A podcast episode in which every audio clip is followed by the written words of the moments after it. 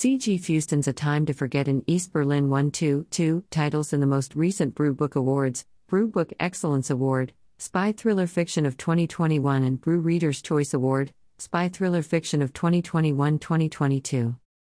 Book Details Title A Time to Forget in East Berlin. Author C.G. Fewston. Genre Fiction. Theme Espionage, Suspense. Publication date January 4, 2022.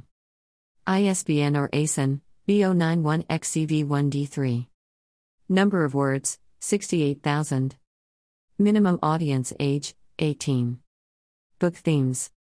Note 0 equals none, 1 equals a few, 2 equals considerable, 3 equals pronounced, 4 equals excessive. Sexual themes 2.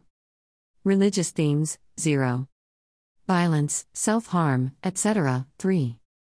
Crude language, expletives, swearing, etc. 2. Other adult themes 1. Book review. Rating 5 out of 5 stars. A Time to Forget in East Berlin, the second installment of John Lockwood's adventures penned by C.G. Fewston, raises its curtains in the divided Berlin in 1975. As an ex CIA agent, John's assignments often involved undercover missions.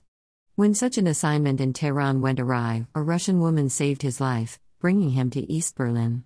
Here, he meets Nina Rosenberg, and despite the age difference between them, falls in love with her.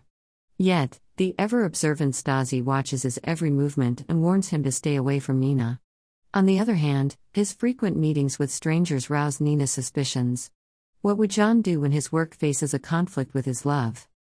Although I did not read the first book of this series, it did not prevent me from enjoying the second book. Fewston incorporated plenty of references that helped me understand the links between the two novels. Reading the second book first made me feel like I was glimpsing a snapshot from an ongoing life. It was as if I focused on the present, not knowing the past nor bothering about the future. This attribute fitted perfectly with this particular story.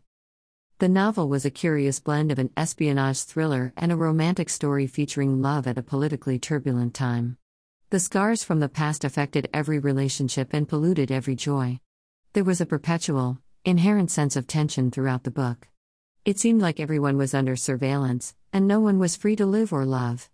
Yet, the novel reminded us that life was fleeting, urging us to make the most of it. Fewston provided an authentic portrayal of world politics circa 1975. The seemingly impenetrable Berlin Wall impacted every aspect of people's lives. Some dared to cross it in foolhardy attempts, vanishing forever. The rest dreamt of the wall coming down one day. Fewston created a unique symphony of life and death, hope and despair in his novel. Fewston seemed to emphasize more on the characters than the plot. My heart cried for Nina, who wished to be free and lead an ordinary life without fearing repercussions from the Stasi.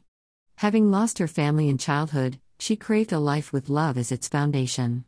I could feel her yearning for a wholesome family. On the other hand, John's character remained enigmatic, although we were privy to his thoughts.